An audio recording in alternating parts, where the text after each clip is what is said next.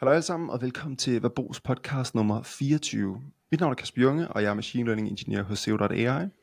Og jeg hedder Jonas Høgh Kyse Andersen, og er Data Scientist på Ekstrabladet. Og til alle nye lyttere, som ikke kender podcasten, så vil jeg bare lige sige, at Verbos podcast handler om AI, softwareudvikling og data science. Og uh, Verbos podcast udkommer hver onsdag klokken 7 om morgenen til alle early birds derude.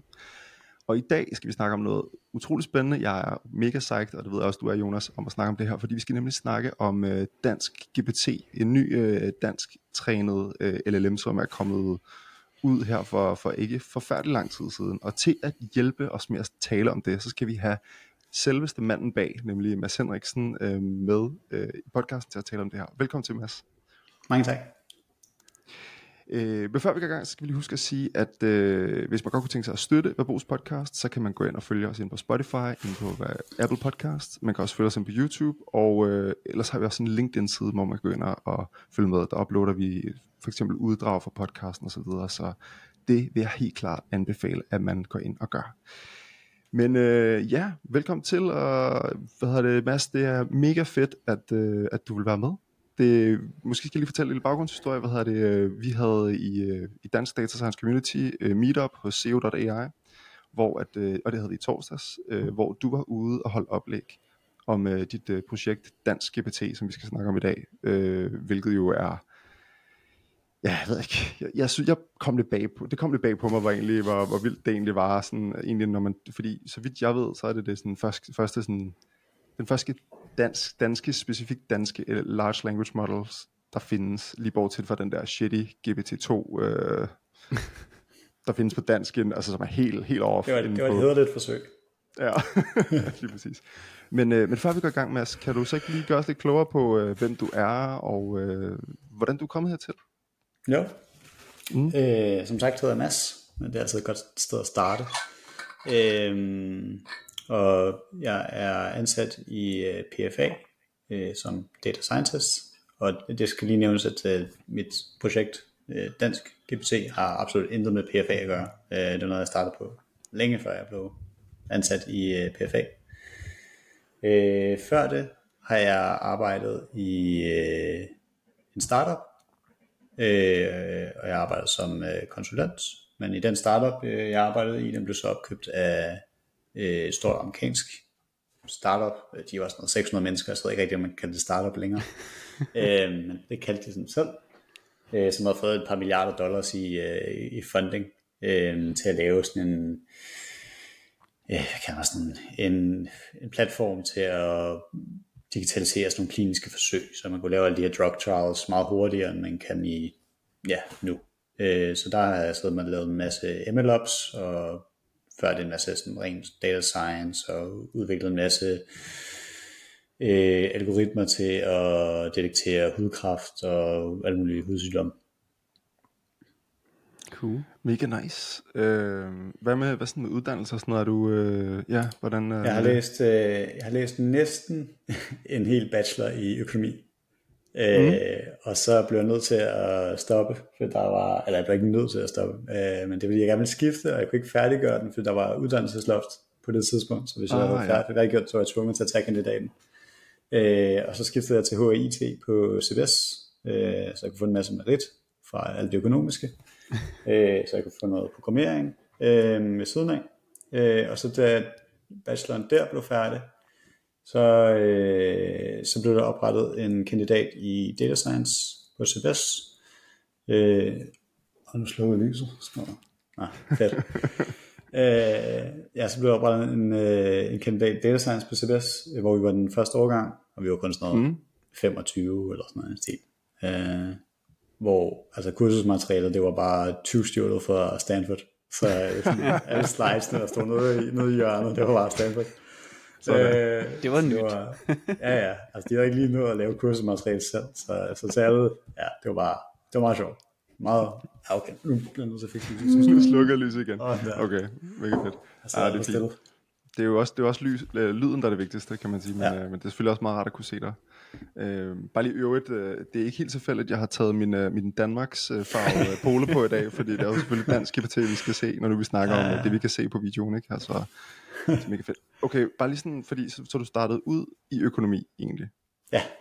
sådan, okay, fordi det er meget sjovt, jeg, nemlig, der, jeg synes, der er mange, der sådan transitioner fra sådan mere økonomiagtige fag, og sådan finansielle fag hen til, øh, til data science, men det har måske ja. også meget, er der, ikke, er der mange overlap? Eller? Altså der er jo rigtig meget øh, matematik i, mm. i økonomi, og det var lidt øh, på, på godt og ondt for mig, fordi jeg kunne, jeg, sige, jeg kunne rigtig godt lide matematikken, øh, men øh, på økonomistudiet er, er alt næsten teoretisk. Øh, ja. Så der er ikke, jeg, jeg følte ikke, der var så meget praktisk anvendelse. Øh, og det får man rigtig meget i programmeringsdelen, øh, hvor mm. du stadig har matematikken, men så er det lidt mere praktisk anvendt. Øh, mm. Det er ikke lige sådan, at man lige kan gå ud og starte en eller anden recession i Danmark, bare lige for at teste sin teori om, om et eller andet. Det er, sådan, ja. det er lidt for dyrt, ikke? Øh, så, så ja, det er jo meget sjovt. på en anden, mere lokal skala er, kan man sige, data science. Mm. Ja. Det er jo meget sjovt, du nævner det der, Junge, med at uh, der er mange, der går fra, fra økonomi eller sådan fag over i data science, men uh, der var faktisk en gang, hvor der også var rigtig, rigtig mange ingeniører, der hoppede ind i bankverdenen og lavede en masse ja. finansielle ting. Uh, jeg ved ikke, om der er nogen, der kan huske det, uh, eller om det er bare mig, der er gammel. Men uh, jeg har siddet og kigget på nogle tal, hvor man simpelthen kan se den der ingeniørerne bare flygter ind til bankverdenen. ja, det kan være, at de har fået en god gage for det måske. Det, ja, der, er, der er rimelig gode øh, lønninger i, i den del. Okay, okay før, vi, før vi lige hopper videre, fordi nu tænker jeg også, nu skal vi snart i gang. Folk vil gerne høre om, om dansk IT og så videre, og historien bag den. Men før vi, vi, vi går i gang, øh, så vi skal jo snakke om, om sprogmodeller, language models og, og så videre, NLP og så videre. Hvor, hvornår sådan hvornår begyndte du at interessere dig, fordi jeg går ud fra, at du interesserer dig, er begyndt at interessere dig for sprogmodeller for et tidspunkt. Hvornår sådan begynder du at interessere dig for det, og hvad, hvad kommer det ligesom af? Øhm, jeg tror, at, at sådan helt generelt, at øh, sådan rent praktisk anvendelse af modeller har interesseret mig rigtig meget. Øh, det der med at bare bruge en model, og så bare lægge den i skuffen, eller vise den i øh, en notebook eller noget, det har bare aldrig mm. haft en interesse. Øh, så det har altid skulle have haft en eller anden use case for mig. Øh, og så øh, tror jeg, det var omkring sådan, altså da GPT-2 udkom, hvor man begyndte at sådan godt kunne se, at det her godt kunne have sådan et, et, et potentiale. Ikke? Øh, og så blev der lavet nogle, altså nogle lidt open source versioner af GPT-2, som også var nogenlunde, men man kan sige, det havde ikke rigtig nogen anvendelse, altså sådan, ikke en rigtig god anvendelse, som det har nu, før det bliver de her sådan instruction eller chat modeller, som, som der er kommet for ja, snart 10-12 måneder siden. Ikke? Mm. Øhm, så det er først der, hvor altså man kan sige, open source community også virkelig har taget sig sammen og, og lavet noget, som, som reelt kan bruges. Ja. Ja. ja, fordi det er jo, øh, så, vidt, øh, så vidt jeg ved, så er det jo det her, meget det her instruction tuning og chat tuning, som, som gør dem rigtig brugbare. Ja. Øh, er det ikke rigtigt forstået? Jo, helt sikkert. I forhold til, hvis øh, det bare laver completion på... Jo, præcis. Ja. Altså i teorien kan du godt bruge en completion model øh, præcis samme måde, som du kan bruge en chat model.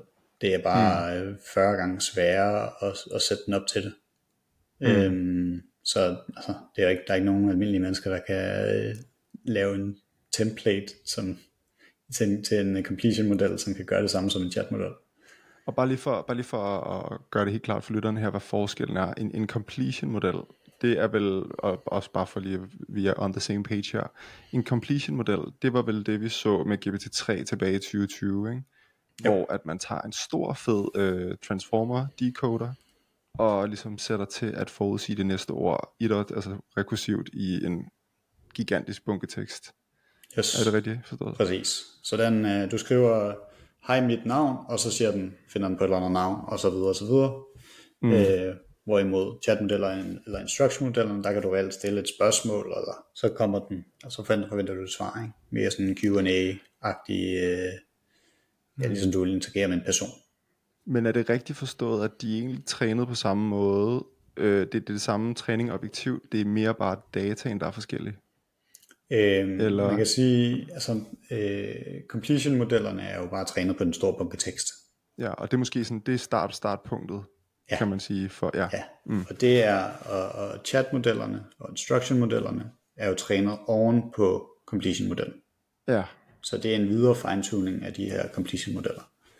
Mm. Typisk på et meget mindre mængde data.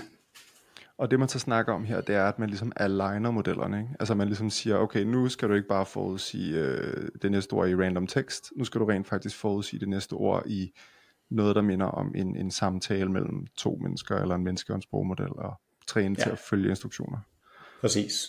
Øh, der, er, der er jo lidt i det her alignment, som, som nok bruges mere, i hvert fald i communityet, som sådan en, en form for, for censurering af de her modeller. Du må ikke snakke om, hvordan man laver en bombe eller sådan noget.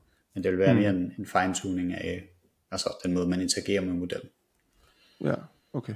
Super. Det tænker jeg, det er måske en meget god øh, terminologi lige at få på plads, inden vi, vi dykker ned i, i, i, i, hvad hedder det, i den helt tunge ende af den her episode her.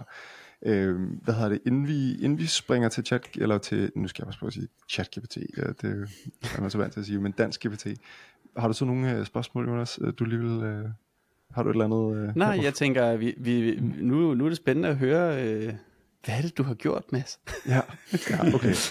Ved du hvad, så lad os bare gå i gang. Hvad fanden er det her for noget, øh, Mads? Øh, hvad, dansk GPT. Øh, ja. Hvordan sætter man sig ned ene mand og, og begiver sig ud i det ja. der? Og, og vi, vi har jo siddet her og snakket, Junge og jeg, om, at, øh, at det var da øh, latterligt, at vi skulle bruge tid på at træne en stor øh, model i Danmark, og ja. hvordan skulle vi nogensinde få tekst til det, og sådan nogle ting der, men jeg er selvfølgelig heller ikke lige... Det snakke om til sidst. Ja, men, det der men, med var men, vores uh, rant der, ikke? Men, men, men, men hvad er det lige præcis, du har lavet? Fordi det er jo også lidt anderledes end, end, end hvad kan man sige, at træne en foundation-model, kan man sige. Ja, ja jeg, tænk, jeg tænker bare, vi, tag dig god tid. Uh, vi har vi, vi er lutter ører, vi er meget interesserede, det tror jeg også vores lytter er med at finde ud af, hvad, hvad, hvad fanden, hvad har du gjort? Uh, så ja. lad os bare tage den for en ende af. Ja, jeg vil lige starte med at sige, øh, efter torsdag, så gik der ikke lang tid, så fik jeg jo faktisk en, jeg havde, jeg havde lidt en rant i torsdag, som, som en stor del af mit indlæg, uh, og mm. den her rant handlede om uh, Karnov, og uh, efter jeg så havde uh, lagt mine slides ud, så gik der ikke mere end sådan noget fem minutter, så fik jeg en besked fra en på Karnov, og sagde, at det var mega interessant og sådan noget. og hvem, hvem, måske lige, hvem er Karnov? Ja, det kommer så nu. Ja, øhm, okay. Jeg, kan, lad mig lige starte fra starten af. Øh, ja. Altså, det hele startede i øh, december øh, sidste år til en, øh, til en julefrokost i mit, øh, der hvor jeg var ansat tidligere. Altså, og det er lige lidt efter ChatGPT er kommet ud i virkeligheden. Præcis, det er, det er lige lidt efter ChatGPT er mm. kommet ud i Danmark. Øh, ja. Og øh, min, øh, min kone, hun er øh, jurist, og hun bruger et, et program i, jeg sige, sådan et online program, i, når hun arbejder, som hedder Karnov. Og Karnov er egentlig bare en en kollektion af øh, alle danske love og øh, domme. Og det de så egentlig gør, det er, at de indhenter alle de her love og domme, øh, og så arkiverer de dem, og så skriver de kommentarer til dem. Så de har nogle, øh, nogle jurister, som sidder og, og kommenterer på de her love og de her domme, og sådan lidt forklarer, hvad de betyder sådan i ren retspraksis. Og øh, mit problem med Karnov er egentlig, at, øh, at de gør det virkelig godt, fordi de er virkelig gode til det her. Øh, problemet bare er, at det er øh, monsterdyrt. Altså, øh, din licens, en årlig licens hos Karnov koster mellem 22.000 og 32.000 kroner. Jeg tror, det er plus moms.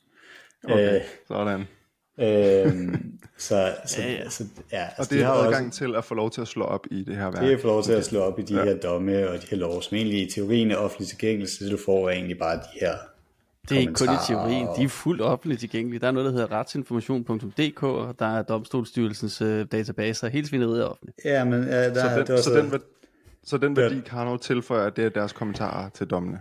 Ja, præcis. ja. Øh, så, så, det, så de er rigtig gode til at lave de her kommentarer åbenbart. Mm. Øh, men øh, så var vi så til den her julefrokost, og vi blev lidt fulde, øh, og så begyndte jeg at rant lidt igen. Øh, ja, så rantede jeg lidt om, øh, at sådan, jeg kunne bare lave noget, der var meget bedre end det her Karno. Jeg kunne bare gøre det til, altså, altså jeg vil lige sige, at Karno, de har sådan noget 700 millioner kroner i banken, øh, og har tjener sådan noget 80 millioner kroner, altså i profit om året. Nu slukker jeg lige igen. To sekunder, sorry. Yes, ah, det er fint. Øh, ja, så altså, altså, det er jo et kæmpe virksomhed. Men det, de gør det godt, lad os sige sådan. Øh, Nå, så, så min idé var så at, øh, at downloade hele domsdatabasen, øh, og det øh, skal man så ansøge om, og det gjorde jeg så.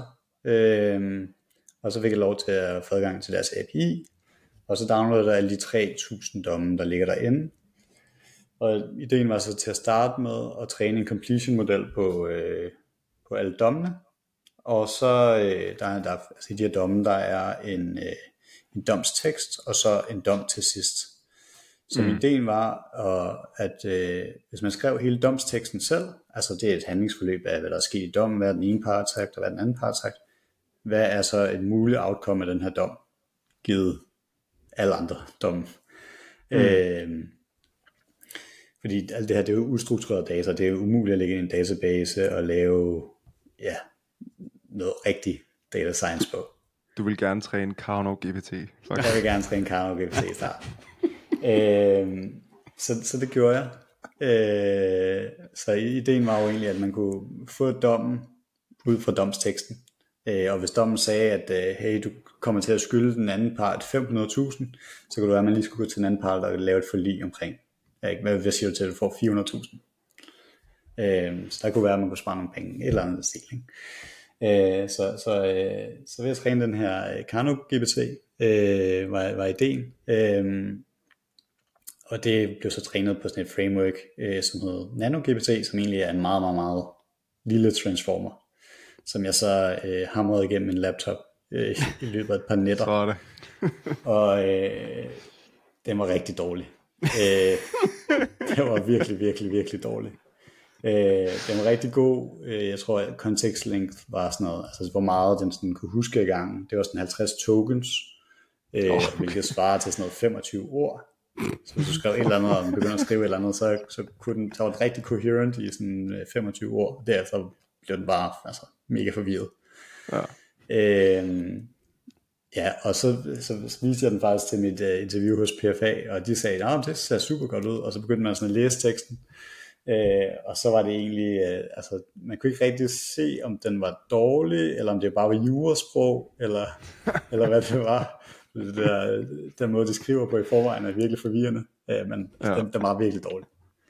Øh, og så blev det så januar, øh, og så udkom, øh, så udkom de første øh, Lama-modeller øh, fra, øh, fra Meta slash Facebook. Øh, og det var også bare completion modeller. Og completion modeller kan du altså ikke direkte bruge til så meget. Så blev det februar eller marts, så udkom øh, et paper fra Stanford, som hed Alpaca, som øh, omhandler, hvordan du fine-tuner de her completion modeller til øh, at blive instruction modeller. Så Stanford, nogle forskere fra Stanford, havde brugt ChatGPT til at generere en hel masse af de her instructions, øh, og så trænet en, ja, en sådan Q&A, altså en instruction model, hvor du stiller et spørgsmål, og du får et svar, øh, men så kan du ikke, du kan ikke stille opfølgende spørgsmål efterfølgende.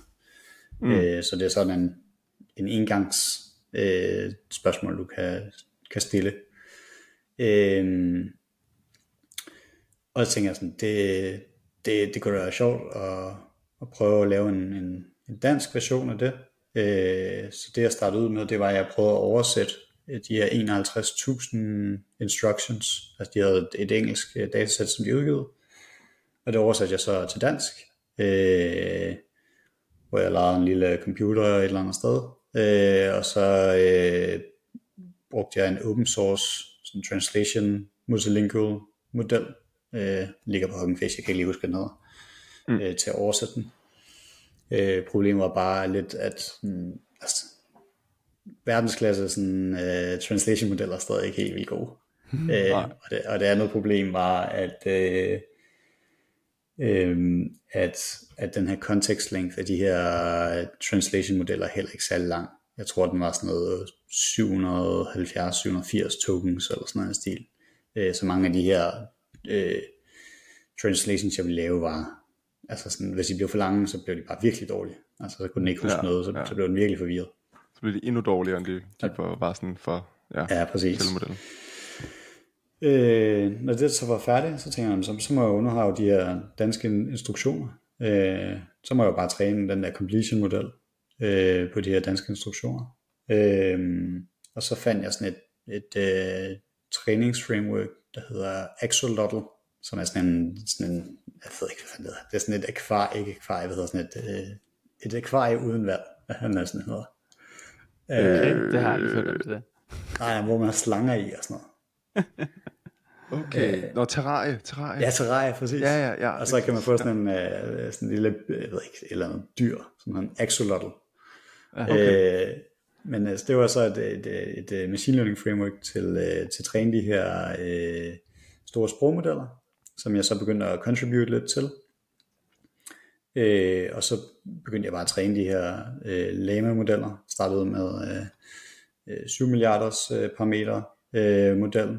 øh, og testede lidt på den, øh, og så fandt jeg ud af, at de her translations, altså de her instructions, jeg havde lavet, de var bare, altså, du, hvis du putter translations ind, så får du også bare translations ud. Altså det var, ja. det var nogenlunde dansk, men man kunne godt, altså det virkede lidt som om, man sad og chattede med en eller anden fra Saudi-Arabien, der brugte Google Translating.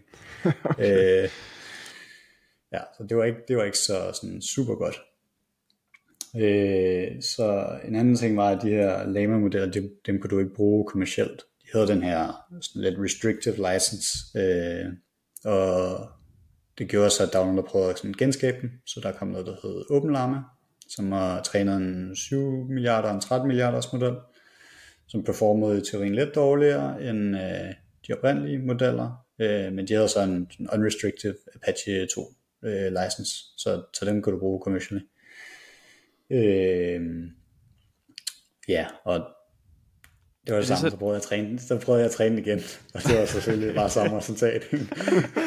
jeg skulle til at sige, at, at, at den, øh, hvor mange gange er du været, har du været igennem, før du nåede til den, der hedder Dansk GPT nu, eller er det en af de varianter, øh, du så... Altså, jeg tror alt i alt har jeg trænet omkring 30 eller 35 modeller. Okay. øhm, wow. Så der har været mange variationer, der har været rigtig meget teste. Mm. Øhm, og det er også gået ekstremt meget op i at træne effektivt. Ja. Øhm, prøve at finde alle de optimizations, jeg kan overhovedet kan lave. Fordi altså, det er min egen penge, jeg bruger. Det er øh, det, Skal hvis det, var en, Hvis det, er, hvis ja. det havde været en anden, en anden øh, virksomhedspenge, ja. som måske øh, valuede min tid lidt højere, end jeg selv gør. altså, hvor jeg også, hvor de betaler mig for det, så kan det godt være, at jeg havde måske bare været lidt, ja, lidt mere villig til at bare sætte det i gang.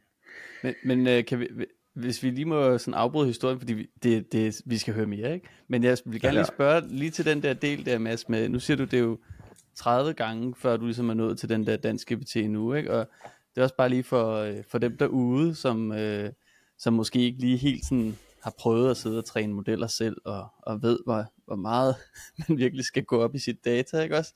Og, øh, og hvorfor det egentlig hedder data science, øh, ja. synes jeg jo. Ja, nå, det var lige min holdning. Øh, men altså 30 gange, det er jo alligevel, øh, det er altså, det er jo en del tid, man skal bruge på at træne, og hvor lang tid tager det så, og med hvor meget compute tager det så at træne sådan en, en, en Lama 13, 13B der. Øh, kan du prøve at komme lidt ind på det, Mads? Fordi det er jo i sig selv interessant også. Øh, ja. Behøver ikke at sige, hvor mange kroner og øre, du har brugt af de Ej, men, men uh, du skal bare... bare Nej, ved, øh, det er helt jorden. Altså, der er jo øh, der er rigtig mange forskellige måder at, at træne de her modeller på. Øh, det aller, aller dyreste, du kan gøre, det er at træne hele modellen. Altså det, vi kalder i miljøet bare sådan en, en full fine-tune. Altså du træner 100% øh, af parametrene. Mm. Øhm, og det er rigtig, rigtig dyrt, fordi at, øh, lad os bare sige, at hvis du skal træne en, en 7 milliarders parameters model, så skal du i teorien bruge øh, 7 gange 12 øh, gigabyte øh, grafikkort memory. Så du skal bruge 84 gigabyte grafikkort memory. Og det er der bare ikke noget grafikkort i verden, der kan holde. Det betyder, at du skal have flere grafikkort i ja, serie, øh, for at øh, have memory nok til at træne de her modeller. Mm. Øhm, det er den allerdyreste måde. Så er der noget, der hedder LoRa's og QLoRa's, Mm. LoRa's er, hvor du kvantiserer modellen til en mindre størrelse. Øh, de kommer typisk som øh, float 16, det vil sige en, en 7 milliarder model fylder 14 gigabyte som mm. standard. En, øh, hvis du bruger 8 bit, så er det int 8, altså integer 8, så mm. fylder de en 7 milliarder vil fylde 7 gigabyte. Mm. Og hvis du bruger det, der hedder QLoRa, som er en yderligere kvantificeret øh, model, som vil så være 4 bit, så vil den fylde 3,5. Og når du okay. er nede på de 7 eller 4, eller undskyld 3,5 øh, gigabyte, så kan du træne på næsten alle grafikkort. Mm. Ja, wow, okay. Øh, men man kan sige, altså selvom du kan træne på hvilket som helst grafikkort, så kan det godt være, at det tager, altså, det tager evigheder. Øh, fordi mm. de her grafikkort, du kan i teorien træne på, kan godt være enormt langsomt. Mm. Ja, så hvor lang tid øh, tog det så, og, og du benyttede en QLoRa-tilgangen, eller hvad? Nej, jeg har skiftet lidt. Okay. Øhm, jeg, jeg kan komme lidt nærmere på, sådan, hvad jeg præcis jeg har, har gjort. Øhm, altså, jeg fandt ud af, efter jeg havde oversat den der, så fandt jeg ud af, at det her med bare at træne på ren instructions, og især bare sådan nogle oversætte nogle, det fungerer ikke. Mm. Øh, så jeg er bare begyndt at gå sådan helt amok i web scraping. Øh, så vi har, vi har et dansk datasæt, som hedder Gigaword, mm. som er, hvad er det, 1 milliard ord, mm. tror jeg det er. Så jeg tænkte, jeg, jeg må have noget, der, der er større. Øh, så jeg kigger lidt på de øh, ressourcer, hvor de har hentet data hen, og tænker, det, det, det må jeg også gøre. Øh, så jeg øh, har Wikipedia, øh, retsinformation, altså alle, alle store øh, kilder information, øh, mm. Reddit, altså sådan, jeg, har, jeg, har, jeg har lige over 3 millioner ord nu, så jeg har noget, der er cirka tre gange øh, så stort som, som Gigaword. Mm. 3 milliarder ord så. 3 milliarder ja. ord. Ja. Ja. Øh, og det er lige over, jeg tror det er lige over 6 milliarder tokens. Mm. Mm. Øh, og man kan sige, at Lama-modellerne mener jeg er trænet på 2 trilliarder tokens. Mm. Øh, så det er 2000 ja, milliarder. Jeg har, jeg har en 10, meget lille 10 12. Det ja. der er at sige til folk. Fordi det der med ja. trillioner, milliarder, billiarder og hvad det er på dansk, jeg, sådan noget, så 10, 10 12. ja. Så du er, du er low on data, kan man sige. Nej, ja. ja. Altså hvis jeg skulle træne den helt fra bunden, ja. øh, mm. så ja. Men jeg bruger de originale vægte hvor den allerede mm. har lidt øh, sprog, den har meget for sprogforståelse. Den har også lidt sprogforståelse på dansk. Det kan vi se, hvis I bruger øh, skole-GPT. Mm. Øh, der har den, altså den kan lidt, den kan lidt dansk, men altså den, det er rimelig gebrokkent. Ja. Øh, så, så det jeg gjorde, efter jeg havde scrapet alt det data, så tænkte jeg, blev nødt til at sådan gå, gå all in. Øh, og det var så at, at fuldt træne øh, en 13 milliarders øh, på, på alt mit data. Øh, så, og det, så du fine, lavede en fuld fine-tuning på alt dataet, også for at få hvad kan man sige, sproget ind i modellen? Det er for at få sproget øh, og, ja. og viden ind i, øh, mm. i modellen. Ja. Og, der, og, det, og det er så bare sådan en completion-træning? Det er en completion-træning. Ja. Øh, så det er ligesom du har set med GPT-3 og GPT-2 og så videre. Så der er ingen mm. instruction fine-tuning. Øh, så du, så, så vi, hvis vi lige backtracker, Junge, vi lige kort og ja. lige backtracker til, ja. så, så læserne er helt med, fordi at, øh, at det der, øh, kan du ikke lige gå en lille smule ind på det der, Mads, med hvad, hvad det der LoRa egentlig er for noget? Altså fordi forskellen på at, ligesom at træne alle vægtene om igen, og hvad er det nu, det gør? Altså det er noget med, at vi har det sidste lag, eller vi putter ovenpå, så vi så tuner, øh, så vi, vi putter i virkeligheden nogle flere vægte ind i modellen, ikke? Jo, altså der, der er lidt forskellige måder at gøre det på. Øh, som oprindeligt er det tiltænkt øh, de her LoRa's til, at man kun træner en meget lille del af, af modellen. Typisk under et procent. Mm. Øh, altså den der ekstra vægte, du putter på? Eller ja, der er 200. Vægte? Ja, okay. Der er 200. Mm. Øh, så så, så øhm, du træner typisk 1%, og du træner typisk de lineære, jeg ved ikke, hvor mange der er supernørdet, men man træner de, de lineære lag. Øh, bare, bare forvent, at folk er supernørdet. Det, ja, ja, det tænker ja, jeg. Det, så, det, så det er low ranking, uh, low rank uh, adapter, og det her adapter, det er så den, man træner i teorien en lille model ved siden af. Mm. Den her lille model kan man faktisk øh, merge ind i de lag, som du har trænet på. Så du får i teorien samme størrelse model som før, men så er du bare lægger du de lag, som du har trænet på, det skal du sådan erstatte i modellen. Okay. Så LoRa er altså ingenting. Så LoRa er egentlig tiltænkt. Ja, du overrider dem bare. Okay. Men det er egentlig, LoRa er egentlig til, øh, tiltænkt, at man kan øh, lægge det oven på modellen. Så lad os sige, at du træner den her ekstra lille model, som typisk fylder mellem 60 eller 60 til 400 megabyte. Mm. Øh, så er det tiltænkt, at man kan lægge den oven på modellen, så det vil være den, der sådan styrer outputtet. ja. af modellen, så man beholder den der foundation-model, og så lægger man LoRaWAN ovenpå. Men øh, mm. jeg tror, at langt de fleste, de merger den ind i stedet for nu.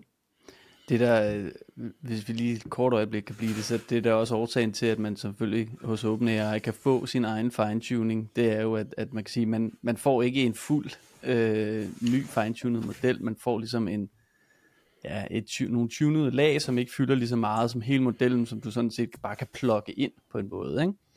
Jo, præcis. Ja, men, men det du så skulle gøre, fordi den her Lama-model jo ikke kan dansk i udgangspunktet, så skulle du jo først starte med at lære den dansk. Der er man nødt til at justere på alle vægtene, for ellers så får du ikke. Og det, det var det, du opdagede simpelthen i den her proces her. Det var, at der skal ja. mere til. ja. Vi skal... Man kan sige, i, i, i mellemtiden, mens jeg, mens jeg startede øh, på det her, så er der jo andre, der har prøvet at træne deres egne modeller til deres egen sprog. Øh, der findes en finsk øh, og alle mulige andre sprog, der har prøvet at lave lidt til tysk og sådan noget. Øh, problemet er med deres modeller, at de bare har lavet en, en LoRa. Altså de har egentlig bare sagt, at du skal egentlig bare snakke tysk, også selvom du ikke nødvendigvis kan sproget. Øh, så og det, det kan man se, hvis man inspekt deres øh, modeller. Øh, du kan gå igennem lag for lag for lag for lag, og så se, om de, om de, om de matcher den her foundation model. Mm. Øh, så du kan se, hvilke lag de reelt har, har ændret i. Øh, så ja, det her det er sådan, kan man sige, jeg tror, at måske en af de eneste modeller, som er sådan fully fine-tuned på et nyt sprog.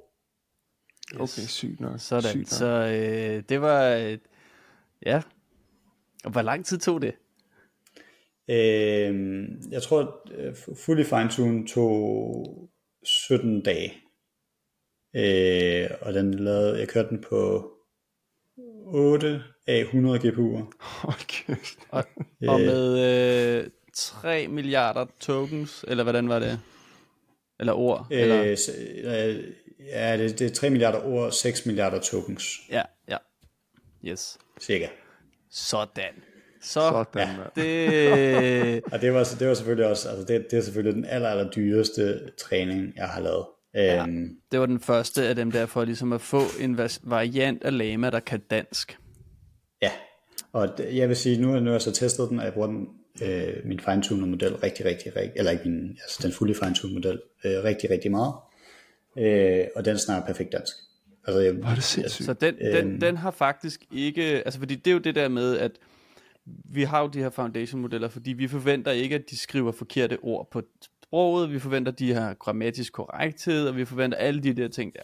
Så kan det godt være, ja. at de completion-wise uh, skal tunes ind, og det er sådan noget, men det er jo, nu siger de gode det er jo det nemme, ikke? Det er jo det sidste, det der, hvor man lige får præcis. et godt instruction set, og man, man kan ligesom prøve det mange gange, og man kan lave noget lidt på sit uh, eget data.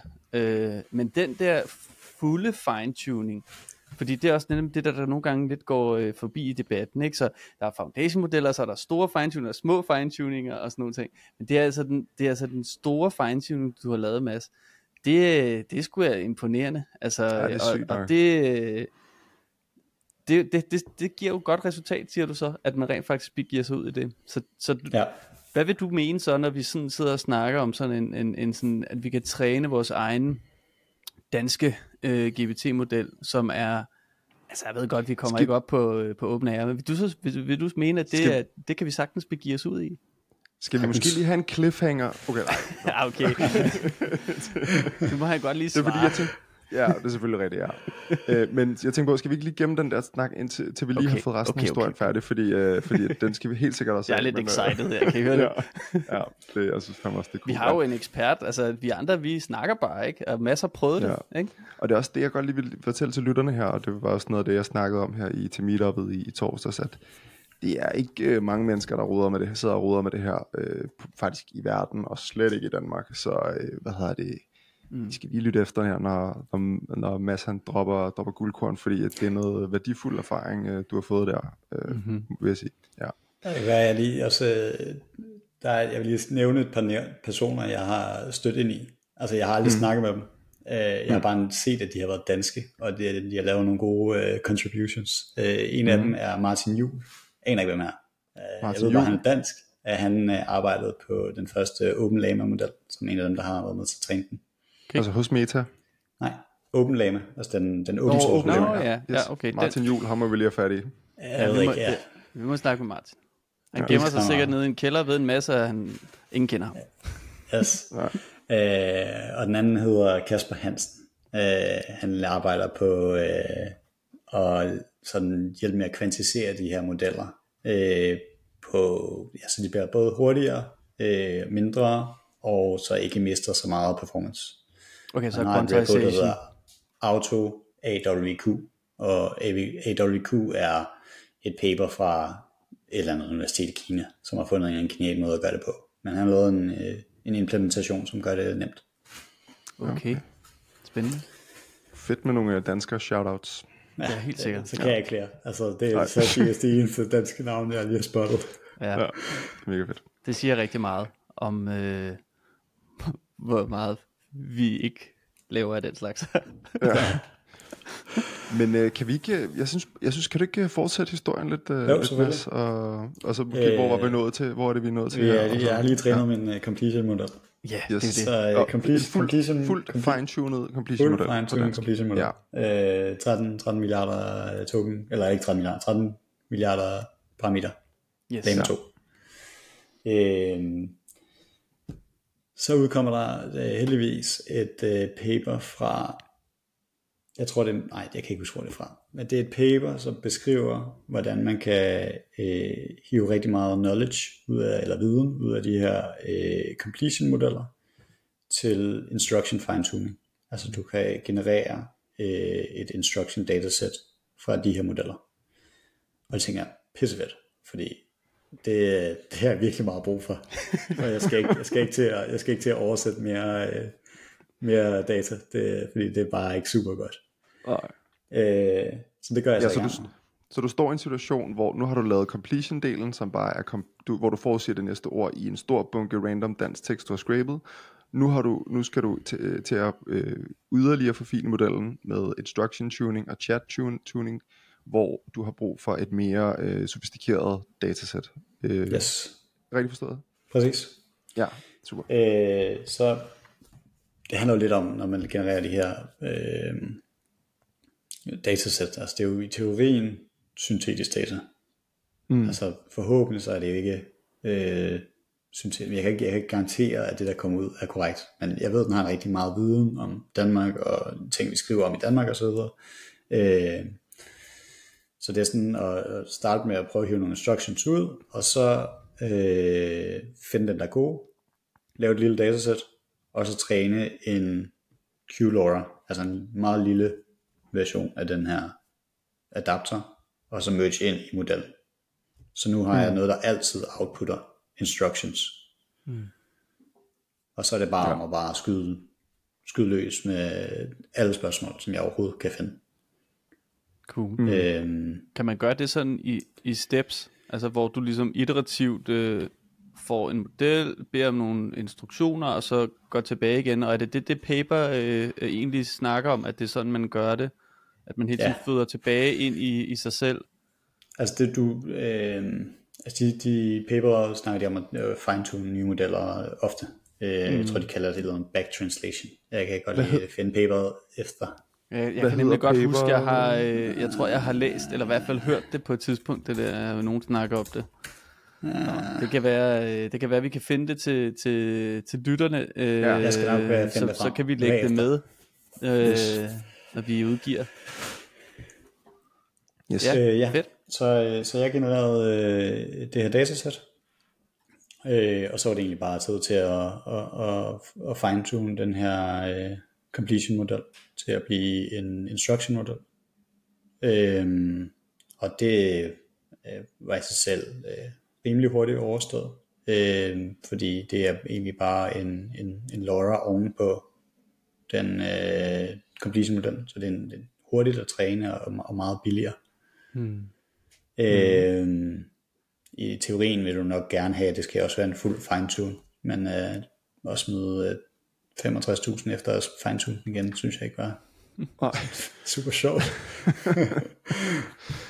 Ja, kun. Øh. Ja, kun, kun. Øh, ej, jeg vil sige, det har nok ikke kostet så meget igen. Øh, instruction datasættet er meget mindre end, end completion datasættet. Ja, så det er en god pointe. Ja, men, men stadig i, i LoRa, øh, så er det, så er det et par tusind kroner for, for at fine-tune den til det format, man vil have ud. Mm. Øhm, ja, og den har jeg så bare lige siddet på og hygget mig lidt med i et godt stykke tid. Og så blev jeg lidt utilfreds med, at det er en instruction model. Øh, så nu har jeg genereret et chat dataset øh, og formateret det gamle dataset, som, det her, som var det her instruction dataset, har jeg genereret, eller har jeg formateret til et, chat dataset, så det er et andet format. Øhm, mm, mm. Når man træner de her modeller, så er der slet øh, forskellige dataset-formater. Det er langt de fleste bruger det her alpaca øh, dataset-format øh, fra det første øh, alpaca paper der i februar eller marts. Mm-hmm. Øh, det er meget, meget populært, men det kan ikke chatte. Øh, så, så det er ikke så, ja, det, det kan ikke bruges til det. God til at svare på spørgsmål. Så i chat, øh, er, det, er det så også reinforcement learning delen, eller er det, hvad kan man sige, uden den del, hvor du simpelthen bare har et, et sæt, og du, øh, og du ligesom bruger det du har ikke, har, du har ikke nogen reward model eller reinforcement learning endnu? Jeg, jeg har slet ingen, uh, ingen reinforcement øh, mm. overhovedet. Uh, det vil så sige, at min model er jo så altså 100% usensureret. Ja. Udover, det, udover det censurering, der skulle ligge i, uh, i Lama 2 uh, modellen, altså foundation modellen. Ja. Mm. Uh, og der ligger lidt. Uh, deres chat-model er meget mere censureret end, uh, end deres base uh, foundation model. Ja. Um, men der ligger lidt i, øh, i ja, den originale, så man ikke, altså det er svært at komme udenom. Mm. Øh, så skal man have et meget større datasæt, end, end jeg havde til at, at træne uh, completion på. Ja. Okay. Øh, bare lige hurtigt, øh, de her inst- instruction dataset versus chat dataset, øh, og de modeller, du får ud af det. Hvad er forskellen der? er det øh, i instruction datasettet, der forestiller jeg mig, at der er datasættet par af instruktioner, og så eksekveringer af de instruktioner. I chat datasættet, og, og der er kun instruktion, øh, udførsel.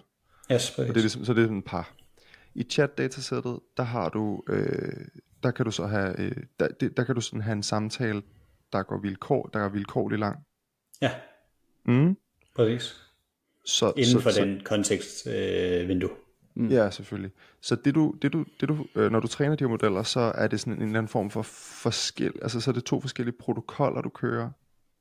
Altså, øh, jeg forestiller ja, mig, altså, format, øh, du har sådan et format, mens du træner, ikke, hvor der står assistant uh, human for eksempel. Præcis. Eller hvad det ja. ja, det er helt rigtigt. Så skal jeg smukke lyset igen.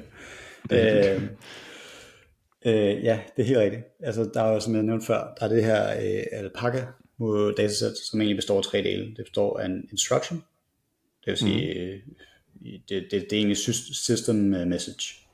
Det var før man vidste, ja. det system message, så kaldte de det instruction. Så der ja. er instruction, og så er der input, og så er der output. Mm. Øh, og i øh, chatformatet, øh, det mest populære chatformat er noget, der hedder ShareGPT, øh, som er egentlig øh, kommer fra en hjemmeside, øh, som hedder ShareGPT, øh, hvor der er folk, der har uploadet alle deres conversations med, øh, øh, med ChatGPT. Øh, okay. Og det er et format, hvor det bare siger, altså det er egentlig bare sådan en dictionary af øh, from, som kan være system, user eller GPT, mm. og så er der en value, som egentlig er bare, hvad den person har skrevet. Ja, okay. Så det, det er en liste af dictionaries med, øh, med de to keys i. Hvor har ja, du så okay. fået chat format dataet fra? Fordi der tænker jeg, at det er lidt sværere at generere øh, ud fra sådan en smart måde, hvor man føder ind til sig selv. Øh... Ja, det skulle, det skulle man tro. Øh, Nå. Men ja, det er så, altså så har jeg øh, stillet et spørgsmål, som jeg gjorde med instruction datasættet. Så har jeg øh, fået et svar. Så har jeg det givet det svar. Så har jeg spurgt en anden model, hvad vil et godt spørgsmål være til det her svar? Ah. Eller givet det her. Mm. Så har jeg fået endnu et svar. Ah, ja, okay. Øh, ah. Så den, i teorien snakker den lidt med sig selv. Ja. Øh, og, oh, ja. ja. altså man siger, det, chatmodellen er jo ikke færdig trænet nej, nu. Nej. Øh, nej, den står og træner nu her. Den står og træner lige nu. Øh, mm. Jeg tror, der er sådan noget 10 mm, dage tilbage. Ja. Sådan. Så når der er en dag tilbage, så spiller vi Nick og Jay. Jamen, det er, jo, det er jo helt vildt, det her, øh, Mads. Øh, altså, ja, ja, jeg synes bare, det, det er crazy. Det må man godt sige. Det, det var ligesom, da Alternativ de kom ind i Folketinget. Det er lidt crazy. Ja. Ja. Så øh, hvad så? Wow. Fordi at, øh, hvad er dine planer? Øh, du Ja, må bruger jeg- den jo må jeg selvfølgelig selv. ja, nej, hvad hedder det? Nej, undskyld, jeg afbød. Hvad er din plan, Alright. Mads? Jamen, øh, det ved jeg ikke. Det ved jeg ikke. Det er bare noget, jeg Øh, laver. Jamen, det, er sådan, ja, det var bare fordi, jeg blev sur på Karnov, ikke? og nu har jeg bare brugt 100.000 kroner på at træne sprogmodeller. Åh, oh, ja. Oh, Men, øh, Så, men øh, så det er der jo ingen er andre, der lyst er til at skøre bruge nok det, til så, end dig. øh, ja, Hvis der er nogen, der har lyst til at bruge det, så øh, kontakt mig, så, så finder vi ud af et eller andet. Mm. Øh, altså, der er, der, siden i torsdag, så har jeg fået mange henvendelser. Det kunne jeg forestille mig. Det kunne jeg forestille mig. Der var en fra, der var en fra Nvidia, der skrev til mig, øh, og sagde sådan, "Nå, det er super fedt, vil du ikke låne et GPU? Åh, oh, okay. Det var da, tak. Jeg sagde, det vil jeg mega, mega gerne. vi synes, det er synd for dig, at du skal betale for de der A100, som er vores. Det var, også, det var også den uh, udbredte hvad hedder det, stemning, da du havde holdt oplæg i torsdags. Det var sådan uh, kæber, der bare var tabt helt ned til gulvet, og bare sådan, hvorfor skal du selv betale for det her? Det er da Ja, for ja. svært, eller sådan, altså, hvad, Ja, ja. hvad, hvad er med, hvad, hvad er meningen med galskaben, ikke? Ja. Så øh, Det er jo der, hvor man, man må nogle, øh, forestille sig. Hvis der sidder nogle virksomheder derude, som gerne vil sponsorere en, øh, en 70 milliarder parameter model, øh, så må I gerne sige til. Øhm, Ja. Fordi Det den tror jeg, den, den, kan være, den kan være vild. Øh, altså sådan ren benchmark-mæssigt er, altså lad os sige, at uh, translater direkte til engelsk, så er, så er 70 millioner parameter modellerne typisk øh, sådan noget 30-40 procent mm. øh, bedre end, øh, end 13 milliarder parameter. Så ja. der er stadig rigtig meget performance at hente i, øh, ja, bare øge parametrene. Men må vi så Apropos- stille det der spørgsmål nu, Kasper? Uh, hvad tror vi så med det data, vi måtte have tilgængeligt i, i vores uh, arkiver, og det som du jo har scrapet og scrapet, Mads, er der mere at finde derude? Uh, altså, kan vi Der er, fodre der er den der et- 70? vi kan, vi, kan sagtens, vi kan sagtens finde to øh, billioner, hedder der billioner i Danmark? Ja, det gør det gerne igen. det hedder milliarder. Eller, åh, altså du Hvad- tænker ja, på rent faktisk, bil- ja, okay, ja, ja, det hedder billioner, ja, det må det hedde billioner, ja. er vi ude, er vi ude i 10 i 12. spørger jeg bare. Ja. ja. Jeg tror godt, vi kan finde øh, to billioner tokens på dansk. Okay. Og jeg, og jeg har, jeg har øh, 3 milliarder. Så jeg tror godt, vi kan finde 33 gange, Så vi kan få en rigtig meget mere. 300, 330 gange så meget data, som jeg har. Ja. Det, I skal tænke på, Øh. I skal tænke på altså ATP har tonsvis ja, ja. af data. Altså, de ligger inde med øh, tonsvis af dokumenter. Det er nok ikke noget, man sådan har du talt kan få. altså, der, er- der er meget, rigtig meget data. Jeg arbejder til PFA. Jeg ved, jeg ved, jeg har 120 millioner dokumenter. Altså dokumenter, ja. ikke, ikke ord eller Ah, nej, så der er fucking meget. Nej, nej, men vi har masser, selvfølgelig har vi masser af tekst. Vores problem er jo, at øh, det ikke er åbent for øh, at bruge og Ja, ja. anvende til den slags. Det er det, Ja, der jo, er jo, jo, problemet. men altså, hvis sådan, folk lige, sådan, det kunne være sjovt. Lige, lige inden vi kommer helt ud, det kunne være taget mad scientist Mads. Det kunne jo være sjovt. lige, lige Ja. ja. inden vi kommer helt ud af det modeltekniske, Mads, så skal jeg lige høre, fordi det virker som om, det har været en, øh, en trætrins raket indtil videre. Ikke? Der har været øh, completion tuning, der har været instru- instru- instruction tuning, nu er der så sat en, øh, en chatmodel over. Men øh, som øh, Jonas også øh, kom ind på, det her med øh, reinforcement learning delen, altså hvor man træner en reward model til at, øh, hvad skal man sige, øh, score et chatsvar på baggrund af, hvad et menneske vil, hvordan et menneske vil opfatte den, og så laver reinforcement learning op imod den som reward model. Øhm, det step vil jo så være det naturlige næste, hvis man skulle minde, få det til at minde endnu mere om øh, ChatGPT, øh, eller GPT 3,5 og GPT 4, I guess også, ikke? Hvad, hvad, får, hvad, hvad er din sådan, øh, hvad tænker du udsigterne til det er? Er der hacks i bogen til at få det til at ske, eller er det, er det et sværere ja. step at tage? Ja, det er der også. Øh, og det er også på et tidspunkt, når jeg får tid. Øh, der findes noget øh, auto-alignment. Øh, der, jeg har også et paper, jeg har læst. Jeg skal nok linke Ja. det. Øh, mm. Men øh, hvor du bruger modellerne selv til at, du prøver at sætte op nogle guidelines, og så prøver du at så vurdere de selv, om de er inden for de her guidelines. Øh, mm. Og så, så får de slag i hovedet, hvis de ikke er. Ikke? Mm. Øh, så du får egentlig sådan to datasæt. Det her det er i orden, og det her det er ikke i orden øh, på, på det samme spørgsmål. Øh, så det, det kan man også godt. Jeg kan ikke sige, om det er præcis lige så godt som, øh, som mennesker, der gør det, men øh, jeg tror ikke, vi kan finde øh, 10.000 danskere, der kan sidde og, sidde og lave alignment på, på vores modeller. Det er nok først der, det begynder at blive rigtig, rigtig dyrt. Ja. Det er jo lige præcis det. Og så kan man jo sige, altså øh, kvaliteten af, af den menneskelige annotering versus den maskinelle annotering på en eller anden måde, det er jo heller ikke sikkert, at, at det, det er jeg ikke sikker på, at vi ved lige nu, om, om det ene er bedre end det andet, eller hvordan. Altså, der er jeg også lidt i tvivl. Jeg tror ikke nødvendigvis, at det er, er, er danske annotører. Men hvis der sidder nogen derude, og har noget øh, data, som er høj kvalitet, og har det her format i en eller anden form, så er det jo, mm. så er det jo guld værd også til en fuld fine-tuning, tænker jeg. Ikke? Så der er jo et eller andet der, fordi at, at øhm, ja, så vis os jeres data, så vi kan...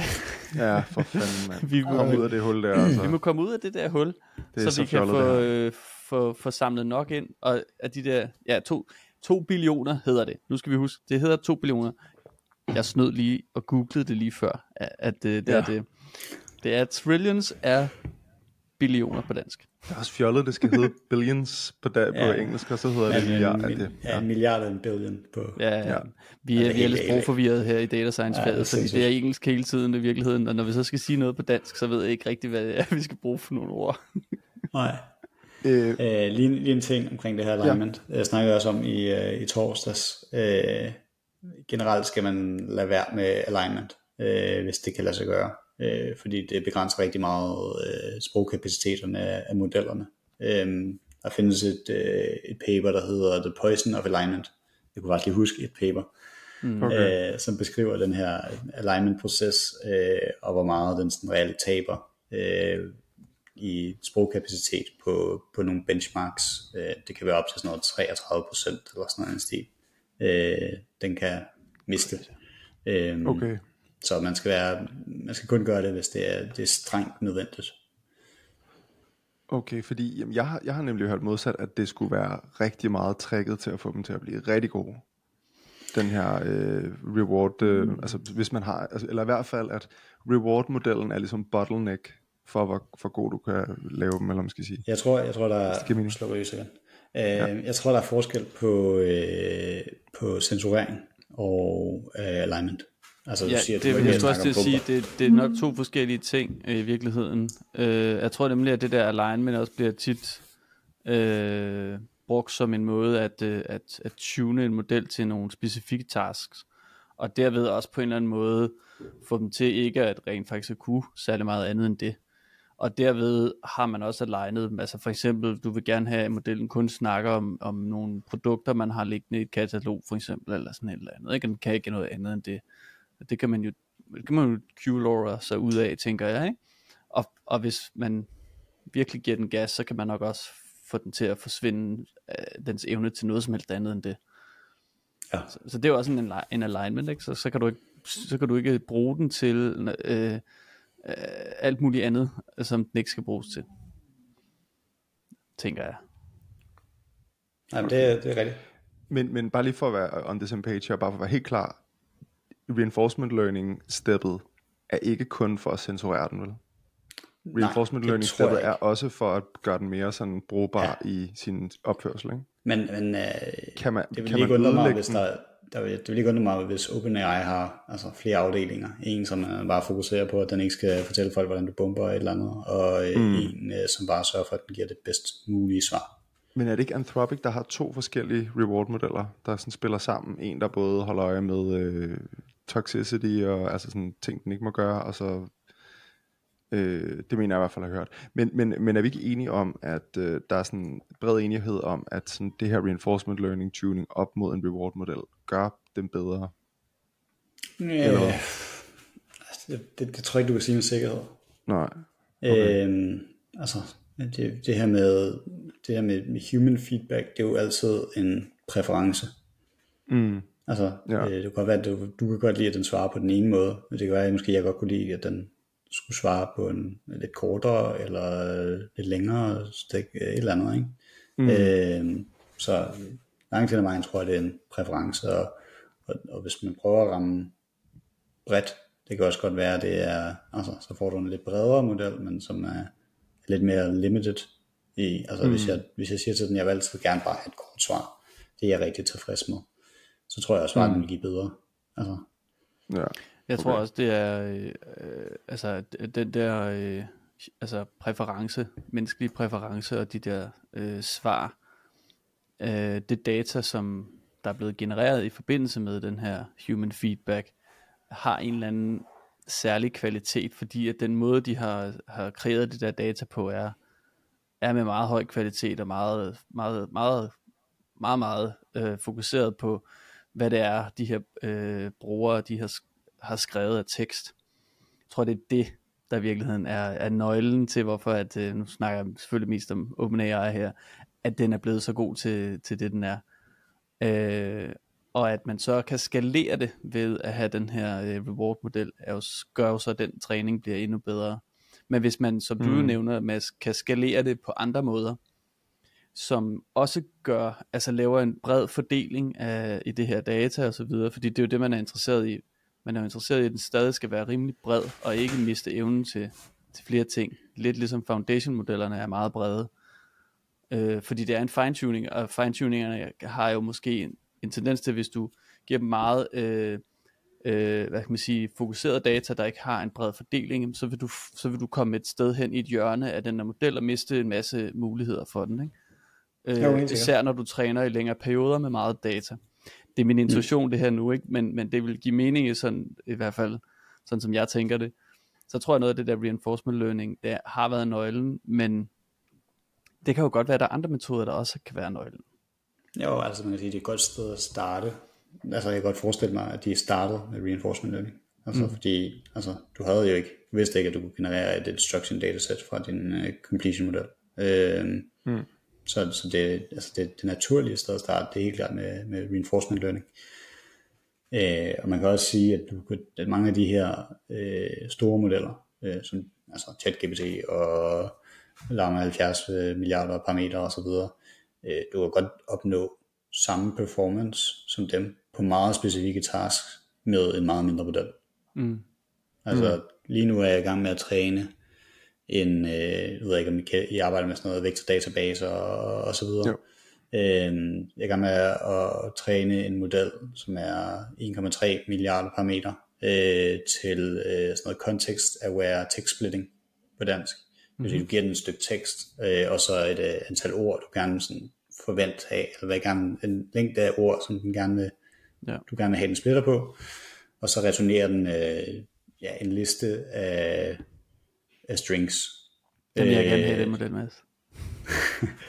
Ja, den udkommer øh, måske onsdag. Den Okay, er open fedt. source. Til dansk. På den er på dan- den er dansk. Seriøst. Ja. Åh, Sådan. oh, tak. jeg vil Altså, det, er gerne den. det, er, det er jo en relativt lille, lille large language model. Så det er Ja, ja, ja, meningen, du har ja, kørt ja, den på, men- øh, på CPU. Ikke? Det kræver lige et par, par gi- gigabyte øh, computerram, og ikke, ikke grafikkortram. Men øh, Kan, Ja, jeg har lige snakket lige- med min kollega forklare? Lukas om, at vi skulle lave sådan en. Hvad er det helt, øh, kan I ikke lige få, øh, nu skal vi også, nu er der snart øh, gået en time og sådan noget, så vi skal også øh, respekt for din tid, Mads, også øh, lige rundt af snart. Men hvad var det helt præcis, den gjorde, den model? Jamen altså, øh, min idé var, fordi vi arbejder rigtig meget med vector database og sådan noget, PRA, øh, mm. og vi har haft rigtig mange problemer med det her, hvornår skal vi splitte tekst, og hvad giver egentlig mm. mening, og så videre. Øh, og så tænker jeg sådan, hvorfor, hvorfor laver man ikke bare, du ikke bare en sprogmodel til at finde ud af, hvor man skal splitte teksten? Øh, oh, ja, okay. så, øh, så jeg, jeg har lavet en model, som sådan, altså, man læser teksten, og så finder den steder i teksten, hvor det er naturligt at dele den op. Ja, okay, på den måde. Og Super. så resonerer den det hele som en, øh, en dictionary. Nej, undskyld, en liste af strings. Det er, det er fordi til det her uh, Retrieval Augmented Generation, uh, Junge, der vil man jo gerne have, at uh, når man queries sin database uh, ud fra en eller anden string, at man så finder relevante tekststumper, man putter med ind ja. i sin prompt, og de skal jo helst være i, uh, i nogle bidder, der ligesom ikke er bare, uh, altså i Ekstrabladets uh, kontekst, en hel artikel, og jeg, jeg fandt i øvrigt uh, 10 hele artikler, men, men al information i den artikel, eller de 10 artikler, var måske ikke relevant i forhold til den query, du havde. Så derfor vil man ja. gerne splitte på, på de her kontekster, eller topics, eller hvad man nu kan finde ja, okay. ud af. Og ja, der er det bare rigtig, der er det virkelig fedt at have sådan en løsning der, fordi ellers så er man så lidt på bare bund. okay, super. Okay, hvad hedder det? Vi skal snart til at runde af. Uh, vi er også ved at nå en, vi har noget inden historien, så det er mega fedt. Uh, lige her til afslutning, hvad uh, vil jeg godt spørge om, vil jeg vil godt spørge om to ting. Det ene er, øh, kan, altså, er der, er der, giver det mening at træne en native dansk model? Altså det er selvfølgelig det, er selvfølgelig det der hive tæppet væk under hele den her samtale og alt det arbejde, du har lavet og sådan noget. Men, men kan man mærke, at den er mere dansk på en eller anden måde, end, end, end GPT 3,5 eller GPT 4 er, eller sådan føles, fordi det er jo i virkeligheden meget det, vi, vi nok bliver nødt til at snakke om, indtil vi har nogle bedre benchmarks på dansk. Men føles den mere dansk, kan man sige? Det gør den. Eller, den, okay. øh, den føles rigtig dansk. Øh, ja. Altså vendinger og sprog og så videre, som du aldrig vil se i, i, i, i GPT, eller i chat GPT modellerne, der, ja, den er bare meget dansk. Altså du spørger den, hvad, øh, hvilke flag har vi, og så svarer den Dannebro, ikke? Øh, ja. hvem, hvem er dronningen? Det går ikke Margrethe, ikke? Altså, de har også dronninger i andre lande, og så videre. Ja. Øhm, så ja, den er... Det var også det, i din demo, du lavede med den på, i, i torsdags, der var det også sådan, at øh, der viste du en demo, så var der en, der spurgte, hvad så, hvis du spørger på engelsk? Og så svarede den på dansk. Hvor ja. jo, altså, og det virker også, du ved, den er bare, uh, det, det, det, det burde i virkeligheden uh, røre folk dybt ind i hjertet. Åh, oh, en dansk, ja, ikke? så det er sådan, ej mand, det, ja, wow, fedt. Hvad hedder det, øh, det, det sidste, jeg godt tænke mig at spørge dig om, det er sådan, hvad er dine tanker om, at øh, vi som altså, samfund, eller man skal sige, skal træne de her sprogmodeller, øh, og ligesom gå op i at gøre det, øh, og hvor øh, feasible, det var det, som jeg tænkte, vi skulle have som cliffhanger før, men det, men det, men det blev det så ikke. Men hvad hedder det, hvor feasible er det, det egentlig er? Hvor, hvor feasible tænker du egentlig er? Øh, fordi jeg kan, mig og, hvad hedder det, Jonas, vi har haft sådan en lang, øh, vi har haft en helt podcast, i Babos øh, podcast, hvor vi hvor vi også rander om, øh, ah, men det, er, det er helt hul i hovedet at gå i gang med, og så videre, så videre, så videre. Men man kan sige, vi har jo heller ikke taget højde for, at der er alle de her hacks, kan man sige, øh, at du ikke nødvendigvis behøver at træne en helt stor, fed sprogmodel, helt fra scratch, men at du kan køre en, en fuld fine-tuning, som kan være billigere, du kan øh, LoRa og quantization og alt muligt. Øhm, ja, hvor feasible er det for os i Danmark at træne danske, altså danske LLM'er, og øh, synes du, at vi bør gøre det? Øh, ja, det synes jeg helt klart, vi kan gøre. Øh, altså en ting med de her open source modeller er jo også, at du kan køre dem med... For helvede, altså, det er lys. øh, ja, en ting er jo også, at du kan køre dem, du kan køre dem lokalt. Øh, altså, det er jo også lidt problemet med, med ChatGPT, det er, hvis du skal sende et eller andet ud, så sender du dem til, til dem, og det kan jo godt indeholde noget personfølsom data, eller ja. et eller andet, som man måske gerne vil have noget feedback, feedback på. Ikke? Mm. Øhm, så det kan du ikke bruge altså ChatGPT til. Øhm, så jeg synes helt klart, at øh, vi skal have en dansk sprogmodel, som, som, sådan. Måske, som, som ikke nødvendigvis er min, øh, men at det er mm. måske et godt udgangspunkt. Ja.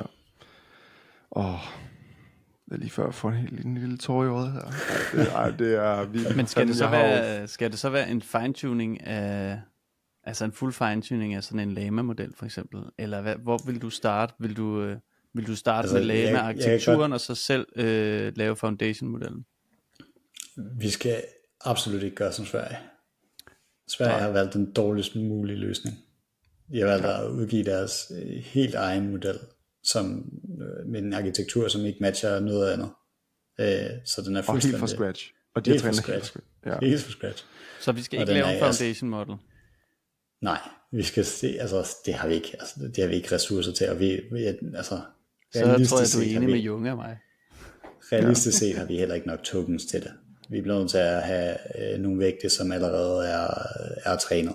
Øh, altså, ja det er jo det. Hvis, hvis uh, øh, PFA uh, øh, og ATP og alle de andre store virksomheder lige pludselig kommer til ved en fejl og udgive alt deres data, så har vi nok. Men, uh, ja. men, uh, og altså, men der er jo masser af data også i det offentlige, som, som egentlig er i offentlighedens interesse, som man godt kan bede om at få indsigt i og bruge det til den slags, formentlig. Ja, okay. øh, så, så, øh, ja, men, men, vi... men når vi kommer op på, øh, altså, vi skal nok også, hvis vi er en rigtig foundation model, skal vi have mere end 2, 2 billioner tokens. Ja. ja Måske. Det, det, det ja, ja. skal i hvert fald op af. Nå. Ja. Nu er vi, vi har efterhånden snakket i over en time nu her, og det har været fucking spændende, øh, Mads. Øh, det, det Crazy. Ved, at, uh, jeg, er kæmpe, jeg er i hvert fald kæmpe fan af dig, og det tror jeg også, der, der er mange, der er. Jeg synes, det er mega fedt, du har begivet dig ud i det her, og du har, jeg, jeg ved ikke, det er sådan lidt, jeg, jeg synes, det er sådan lidt show it, don't tell it. Mm. Uh, eller don't show it, don't talk about it. Eller måske mere do it, just don't talk about it tilgangen, ikke? hvor det synes jeg filme vi det, det er godt med nogle eksempler på det. Øh, så I, jeg vil bare sige virkelig tusind tusind mange tak, fordi du vil være med her i podcasten. Tak, fordi du vil være med til meetupet i, i torsdag og fortælle om dit projekt. Øh, det er vi bare sygt glade for, og jeg glæder mig til at udgive den her podcast, så folk kan få lidt mere indsigt i det her, og blive klogere på, hvordan er det egentlig, man gør de her ting? Hvad er det egentlig sådan helt praktisk, der skal til? Øhm, inden vi runder af, er der så, har du nogle afsluttende bemærkninger, eller andet, du gerne lige vil, vil sige, inden vi slutter? Jamen, øh, først og fremmest mange tak, fordi I ville have mig med. Mm. Øh, og nummer to, så synes jeg ikke, der er andre privatpersoner, der skal gøre det her.